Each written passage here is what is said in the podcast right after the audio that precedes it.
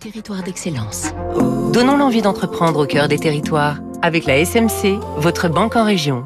Territoire d'excellence, chaque matin, ces entreprises qui innovent et emploient dans toutes les régions de France. Fabrice Lundi nous fait découvrir aujourd'hui une entreprise emblématique de Cornouailles dont vous connaissez sûrement les boîtes colorées. C'est la plus ancienne conserverie de sardines au monde encore en activité.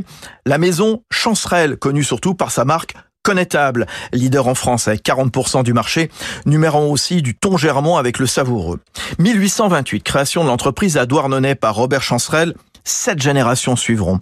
À la fin du 19e siècle, le port du Finistère et sa trentaine de conserveries fournissaient la majorité des sardines consommées dans le monde. Les hommes partaient en mer, les femmes préparaient les poissons dans les boîtes, les femmes ce sont encore elles, en très grande majorité, qui sont là sur les chaînes de production de connétables.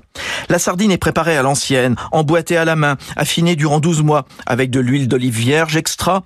140 millions de boîtes sortent chaque année de Douarnenez et d'Agadir au Maroc. Un poisson pêché par des bateaux français selon des critères que la maison Chancerelle veut éthique. Jean Mauviel, son DG. On pêche avec des petits chalutiers bolincheurs, des petits chalutiers de 20 mètres, un équipage de 4 personnes situé dans un périmètre de 20 km sur le Finistère et sur le Morbihan. On pêche avec des équipages familiaux et c'est un bateau qui utilise un filet tournant qui permet de préserver la qualité du poisson. Connétable s'adapte aux nouvelles envies des consommateurs. Les sardines sont de plus en plus consommées à l'apéritif sur du pain.